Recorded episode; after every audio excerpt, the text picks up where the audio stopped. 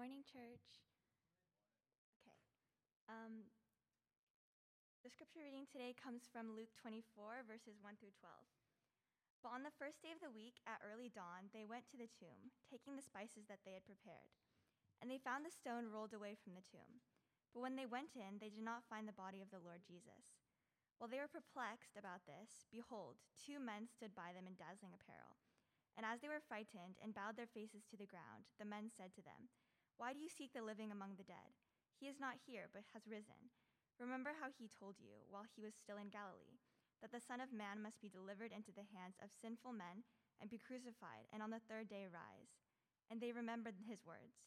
And returning from the tomb, they told all these things to the eleven and to all the rest. Now it was Mary Magdalene and Joanna and Mary, the mother of James, and the other woman with them, who told these things to the apostles. But these words seemed to them an idle tale, and they did not believe them. But Peter rose and ran to the tomb, stooping and looking in, and he saw the linen cloths himself, themselves, and he went home, marveling at what had happened. This is the word of the Lord.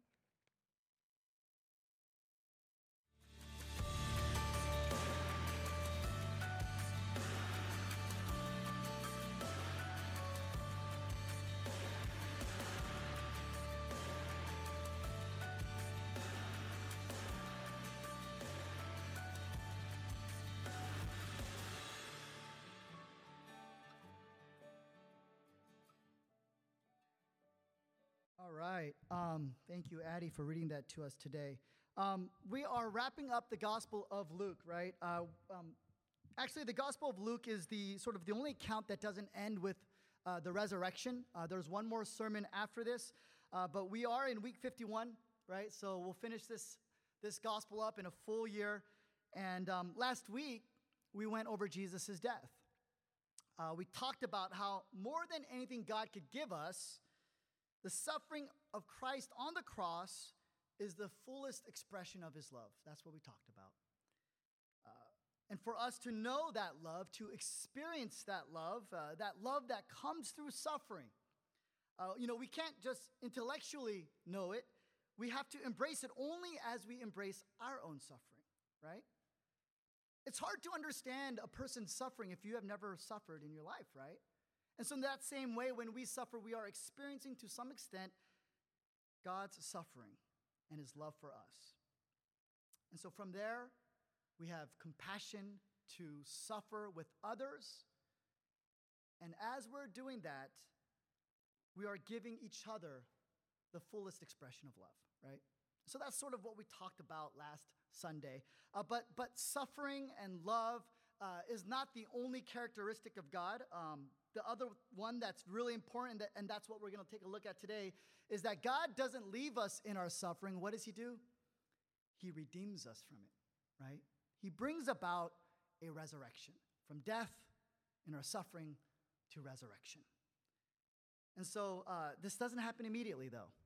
You know, the redemption and the res- resurrection and the joy and the, the glory, that doesn't happen immediately. That doesn't even happen over months and years. You know, I mean, uh, I've been a Christian, I don't know, since I was 18, and I've been in ministry for like 12, 14 years, and I'm still experiencing what this redemption is going to look like for me in the future. You know, it takes a lifetime to experience God's redemption and resurrection. There, there the automatic lights go off again.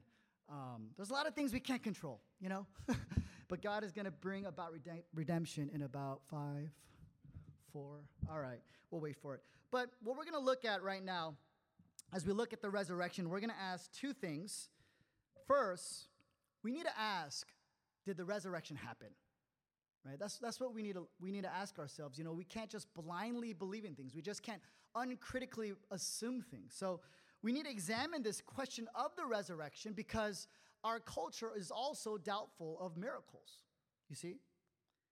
And so even if you're not skeptical, even if you don't wrestle with it, your friends do your kids will, and you have to be able to speak to it, right? It's not enough to say, well, you know, I mean, of course it happened. I, I know it's happened, right? I feel God when I worship Him because sometimes it may not even be enough for us throughout entire life when our faith is tested, when our faith is challenged.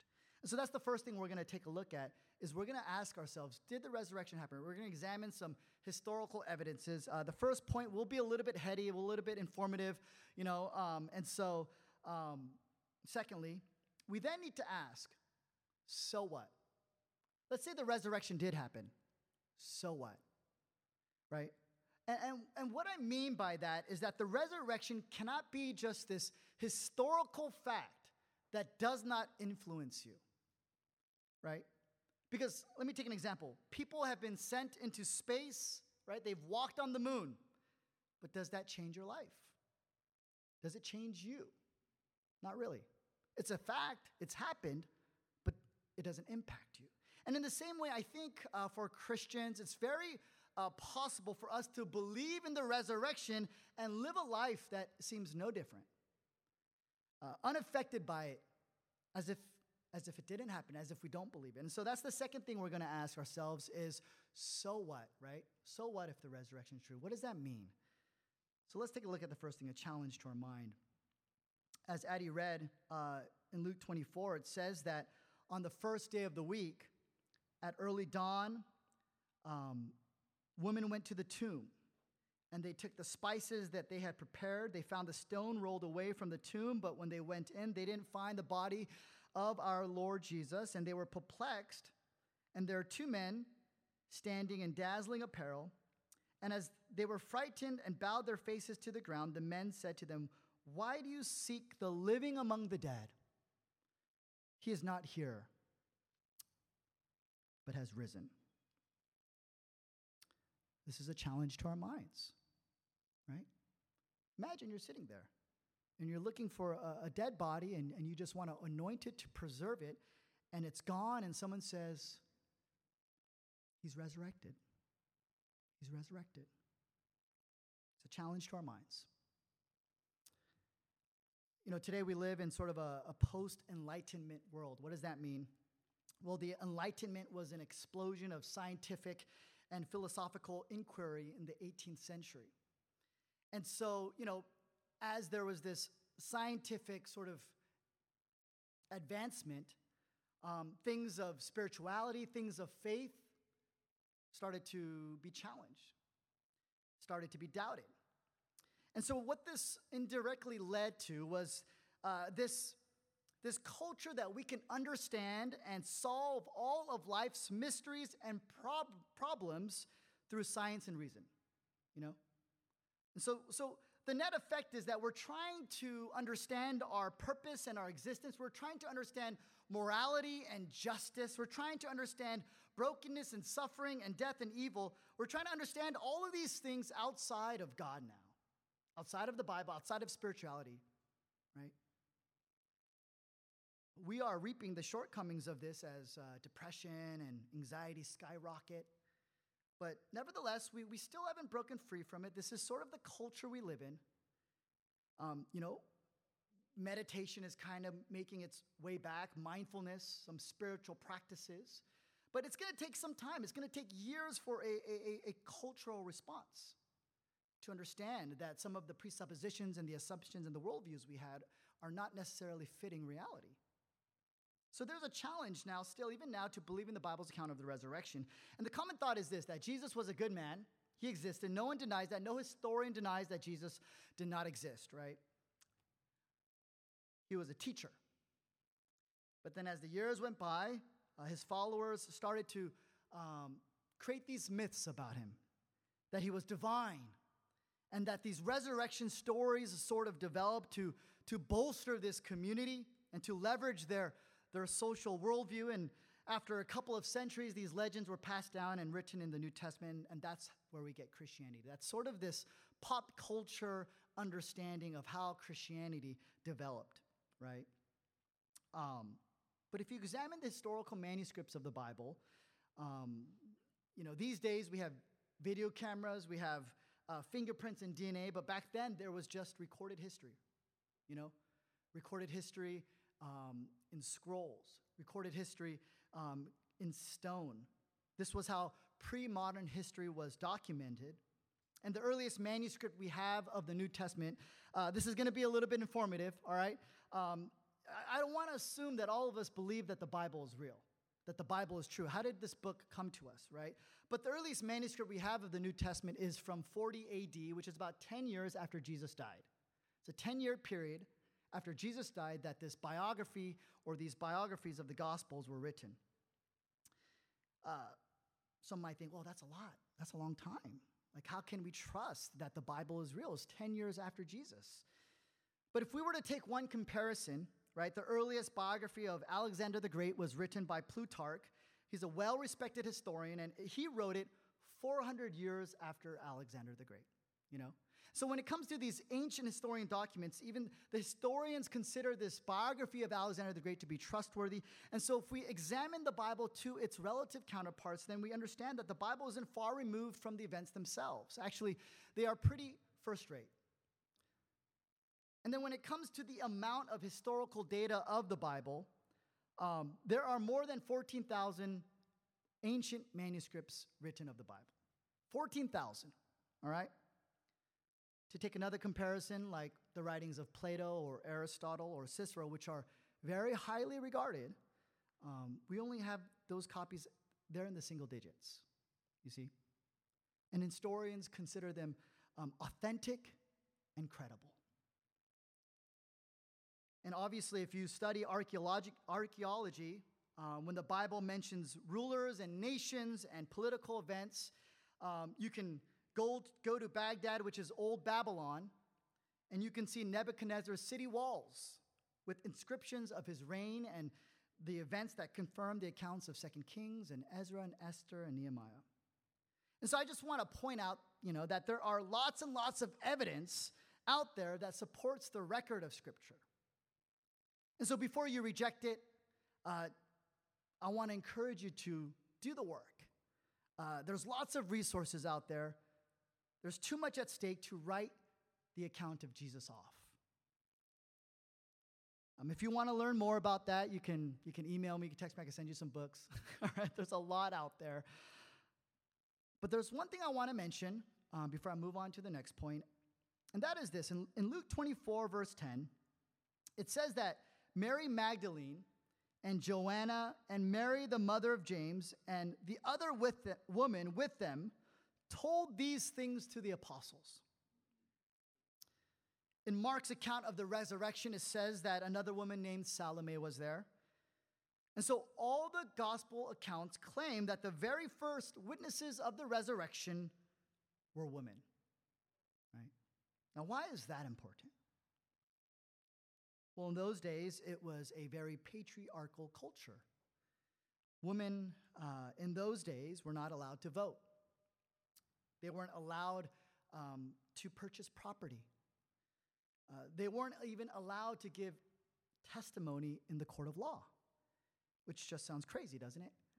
Uh, but that's how it was back then. This is how patriarchal it was back then. And so, so if women back then are not allowed to testify in court, it would be extremely disadvantageous for the gospel writers to identify the first witnesses of the resurrection as women, unless it was true. All of the gospel writers, they record uh, the same women. They're unwilling to leave any of them out. And so the only reason why they would have done this in, in, in such a patriarchal society is because these women were there. They were the first ones to go to the tomb, they were the first ones to see Jesus risen. They saw him crucified and they saw him alive again. And I think that this is not just a, a historical fact. I think that God is trying to make a point here. Because in a society where women weren't considered equal, our Lord and Savior elevates them. He chooses women as the first witnesses to his resurrection. And so Jesus is not only redeeming sin and death here, he's also redeeming women of their true dignity and honor, starting with Jesus' resurrection. And so maybe some of us are thinking, okay, Rich, you know, the Bible seems historically well founded, all right? Jesus was alive. But you still have a difficult time believing in this supernatural resurrection. And I get it. I get it. I was there too. So I just want to read one last thing um, for this. And, and it's a quote by Stephen Hawking. Um, he didn't identify himself as a Christian or religious, but in a lecture, um, he said this. He said, Until recently, the universe was thought to be essentially static and unchanging in time. Yet the evidence seems to indicate that the universe has not existed forever but had a beginning. However, many people were unhappy with this because it seemed to imply the existence of a supernatural being who created the universe. They preferred to believe that the universe and the human race had existed forever. But the odds against a universe like ours having a beginning are enormous. And I do think there are clear religious implications. It would be very difficult to explain why the universe would have begun in just this way, except as the act of a God who intended to create beings like us. And so you got someone here, um, a well respected uh, scientist who doesn't identify himself or did not identify himself as a Christian, saying, The evidence seems to point that there was a beginning, and that out of all the explanations of this beginning, um, there being a God seems to be the most plausible explanation. So, building off of that, how about this? If, if there is a God who has acted supernaturally and he's created life, if there's a God who created life, would it be more difficult for him to recreate life? You see? If, you're, if, if you ask any gardener, if a gardener can plant a tomato plant into the soil, if that tomato plant dies, would it be any more difficult for a gardener to plant another tomato plant? Right? And so, if there is a God who is supernatural and he's created all of life, then it's not just possible, it, it might be extremely probable. And so, you know, I just kind of go over these arguments here um, to communicate to you that Christianity shouldn't be received because it makes you feel certain emotions. Christianity shouldn't be received because uh, you grew up in the church. At the end of the day, Christianity shouldn't be received because it helps you get through the week. At the end of the day, Christianity should only be received because it's true. If it's not true, we're wasting our time, right? You see, Christianity isn't true because it helps you. Christianity helps you because it's true. So that's the first part. Um, when we think about, right, did the resurrection happen? And, and examining this challenging question to our minds, um, let's take a look at the second part. So what? So what?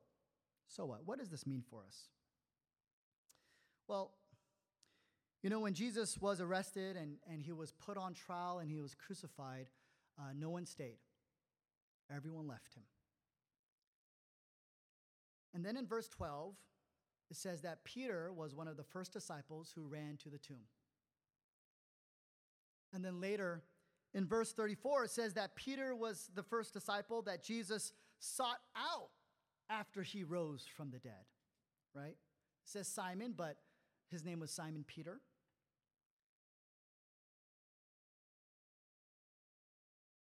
Now, we probably take this for granted. Oh, yeah, Jesus sought out Peter. Oh, yeah, Peter ran to Jesus. But there's tremendous grace here, and we're missing it. Because what we might expect Jesus to say is, right, right, tell those disciples, those, those faithless, disloyalists, right, that I don't want to see them. Tell them that they're dead to me. Maybe, maybe that's something we would expect Jesus today say. Maybe that's something that we might say. But Jesus doesn't do that. Jesus doesn't work the way we do. Right? Jesus, what does he say? He says, Tell the disciples to meet me in Galilee. Oh, and make sure you tell Peter. Make sure you tell Peter. Why would he call out Peter? You see what's happening here? Right? Jesus forgives his disciples before they even apologize. Do you see? He's not forgiving them after they've apologized to him because that's not grace at all, that's paying your due. No, instead, Jesus is forgiving his disciples so that they can turn to him. You see? And Peter is constantly singled out in all of the resurrection accounts, all of them. Peter's always singled out. So you can imagine this message coming to the disciples. Jesus is telling, telling the woman to tell the disciples, and this message is coming to the disciples and says, Jesus wants to see you in Galilee. What would Peter think? I could only imagine, right? He'd say, You guys go ahead. He can't mean me. I denied him three times. I said I'd be there for him, and I was the first to leave him. And so the angel makes it clear make sure you tell Peter. He needs to know that Jesus wants to see him too. So here's the thing. You know, typical religion understands that salvation is by your strength, right? If I'm good, then God will accept me. If I've had a great week, then I could come to worship and I could sit in the front row. If I had a bad week, I'm going to sit in the back row. I'm saved to the degree that I'm strong and I live up to standards, some standards, my standard. But in this view, if you live in this view, then failure and flaws, what do they do? They derail your spiritual life. Salvation is for the strong, so if you fail, then you're not good enough. Why should we stick around? But that's not the message of Christianity. That's not the message of the gospel. The message of Christ is what? We are all Peter. We all have told Jesus, I'm going to love you. I'm going to do this for you. I'm never going to leave you. And we're the first to leave, and Jesus wants to see us too. So here's the point. Sometimes it can happen in a church that failures and guilt become barriers to God. Right? You're late, right? Go find another church. No, right? But instead, when we look at the gospel accounts, failure and guilt are not barriers to God, they are actually conduits of God's love. They are conduits of God's grace, of His forgiveness, and from there, spiritual life. You see, we think that we can get spiritual life if we don't fail and we you know, are on top of everything and, you know, we don't, you know, miss a Sunday or we're serving. But if you look at the scriptures, what it says is that actually spiritual life comes from God first, from His grace, from His forgiveness, and out of that, we serve Him out of gratitude. And when we fail, we go back to God's grace. We go back to His forgiveness. We don't have to leave, we don't have to make it up. We go back to Him for forgiveness The kingdom of Jesus is not received when we pretend we're strong. It's only received when you admit you're weak, when you admit you need a Savior, when you admit you need grace. But here's the thing I hate admitting when I failed. I try everything to avoid it.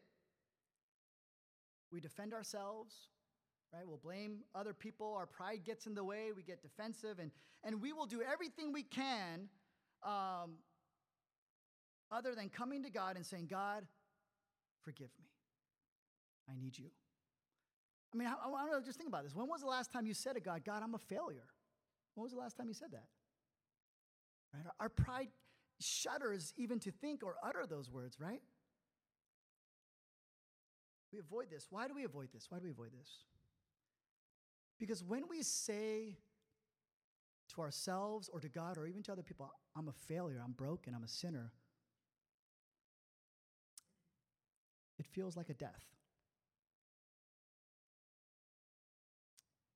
And it is a death. But, church, it's the right kind of death. It's the death to the lie of self sufficiency It's a death to pride and arrogance. It's a death to hopelessness and despair. Because when you cling to Jesus' as grace for you, then what happens? Your heart is, is wide open, and what felt like a death for you is now becoming a resurrection. You see? Let me just give a personal illustration as we wrap this up. You know, growing up, you know, um, maybe you guys can understand, you know, we want to be successful. You know, no one grows up and says, I want to be a failure in life. That's my goal. No, right? We want to be successful, right? We want to do well in school. You know, we want to do well in sports. We want to do well with our peers. We want to do well in university. We want to do well amongst our friends. And so for me, right, this, this became uh, so um, anxious and uh, I was so hard on myself, the criticism myself, it was so debilitating um, that there, there came a point where um, I was just utterly depressed. And I, I looked around me and I, I said, you know, I, I, I, feel like I have done somewhat decently and um, I should be happy, but I'm miserable, right? Just inside, I'm miserable. Things weren't matching up. I looked fine on the outside, but on, on, the, on the inside, I was dead. So, in my depression, you know, as friends uh, were reaching out to me and inviting me to church, I decided to give church a very serious try. You know, I, I was kind of growing up in and out of the church, but I never really took it seriously. And so, I went to church. Um, you know, I read the Bible a lot. I prayed, and you know, I gave my life to Him as a as a senior in high school. Um, but what happened was I still wanted to be successful in my faith now. right? I wanted to be the best Christian. I want to be better than everyone else. And so I was involved with church and I was committed and you know, I was reading the Bible a lot, but you know, I wasn't I wasn't humble. You know? Um, I would get argumentative when it came to the Bible or with other people. Um, I was critical. I looked down on others. And so my pride was still heavily involved, and I just had changed the, the area activity of where my pride would, would work. So now I'm trying to be successful at spirituality, but you know, I'm just sort of a self-righteous snob, you know? So I'm, I'm right where I, I was again, dead on the inside. So I left the church, and for several years I, I lived a reckless life, and I remember very vividly, very vividly, um, in college, sort of just weeping bitterly in my room, you know. Um, on one hand, I did not want to continue down this path without God. I knew that that led to darkness and despair. On the other hand, I felt like I had already failed at spirituality, and I just did not want to go to church. I did not want to go through the motions. I felt unworthy, undeserving of God's grace, felt hypocritical going to church and singing songs. And so I'm kind of stuck in the middle here, right? And uh, I don't think this is just me. Uh, from talking to a lot of you, I, I, think that we're all the same here. There's this tension where we go back and forth between uh, the emptiness of living for ourselves. Maybe it's a season where, man, you're just focused on your career. And then you realize how empty that is. And then you, you know, you're giving church a try. And then you realize how exhausting that is in, in trying to love God and serve Him and love other people. So, so we're sort of teeter tottering between living for ourselves and, and then living for God. But the resurrection gives us a third way.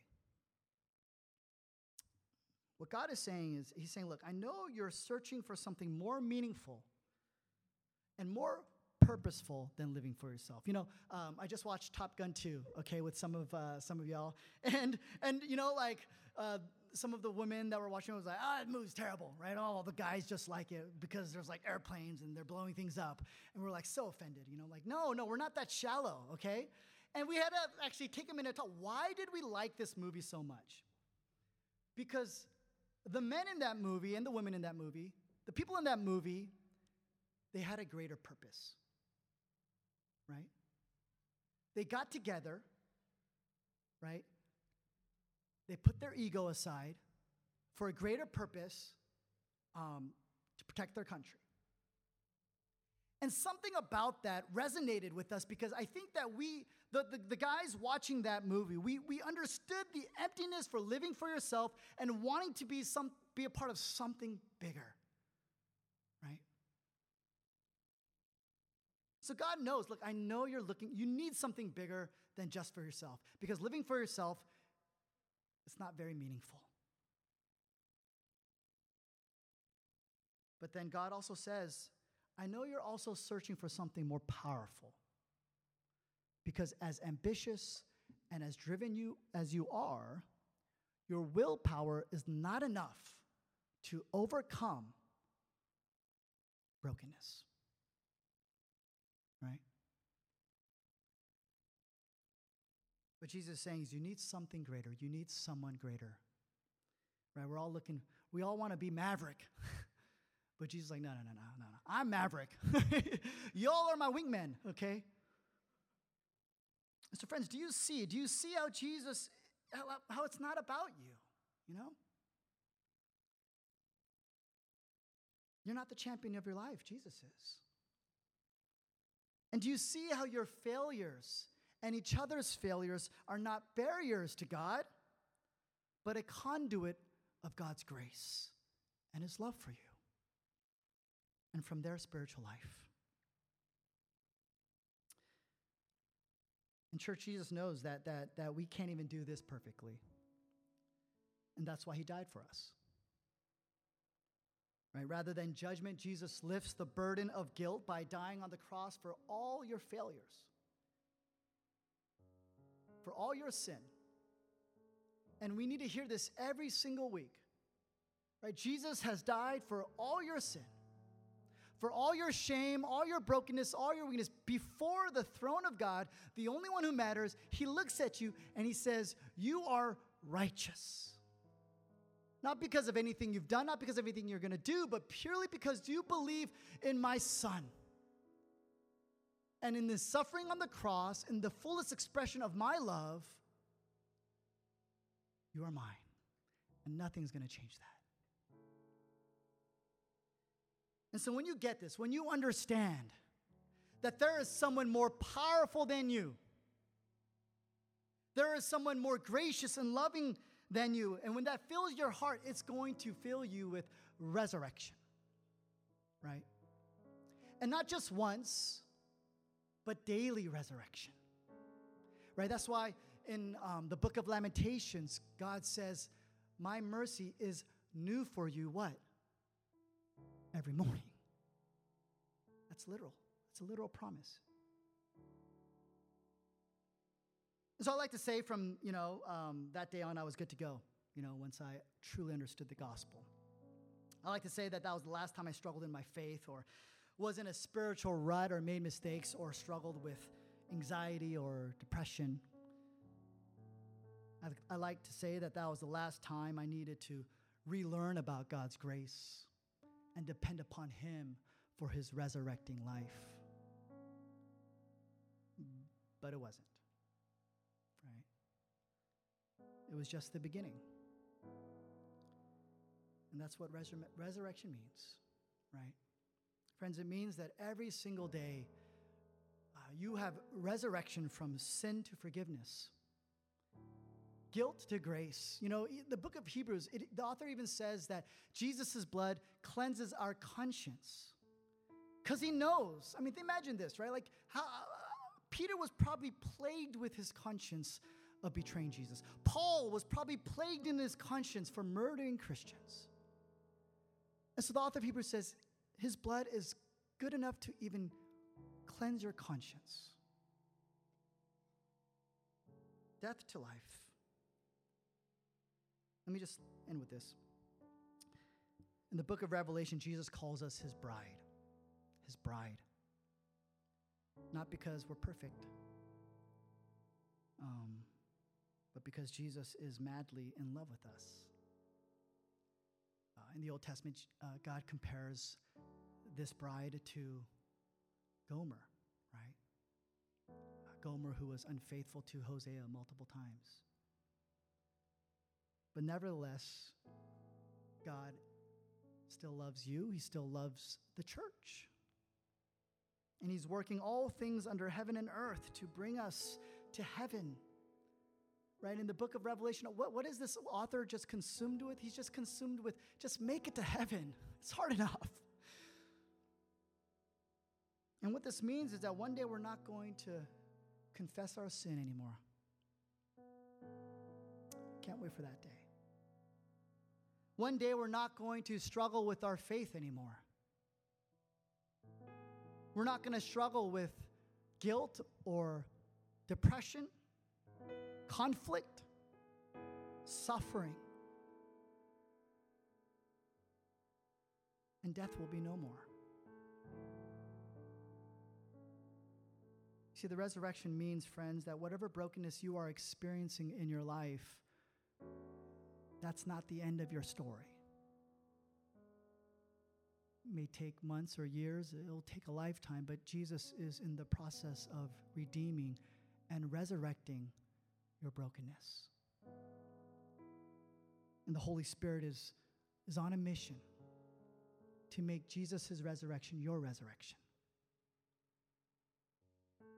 But it only comes when you admit that you need it when you admit that you're insufficient for these things and that you need supernatural grace. Let's pray. Heavenly Father, uh, we come before you, and we've probably, many of us have probably uh, heard of or, or read this resurrection account. And that's where we need your spirit to make this fresh again. That's where we need your glorious power to uh, take away the scales from our eyes and to apply this text to our particular circumstance, for you know everything about us. There is nothing that happens in our lives um, that you have not planned in your providential wisdom and love. So I just pray for every single person here that your spirit would go out to them, that your spirit would soften them, that your spirit would bring about um, forgiveness in sin, would bring about hope in despair, would bring about peace in conflict, would bring about joy in suffering. Father, we all need resurrection but it only comes when we admit we're weak. So humble us. But it's a safe humbling because it brings us to the cross, the cross of your Son, which is your fullest expression of your love. Pray this in your Son's name. Amen. You know, at this time, um, every Sunday after the sermon, uh, we partake of communion. And it's a reminder um, that right now we, we, we taste it, right? But in heaven, it's going to be a feast. You know, in the book of Exodus, when they partook of the Passover, uh, God said to Moses, Do this quickly, right? This is not your home. And I know sometimes we, we, we think that this is eternity, but it's a reminder that we're just getting a taste and that our true home is in heaven. And we're going to be there together. We're going to be reunited with everyone. And our joy is going to be complete. So, friends, um, you should have gotten a COVID safe um, communion.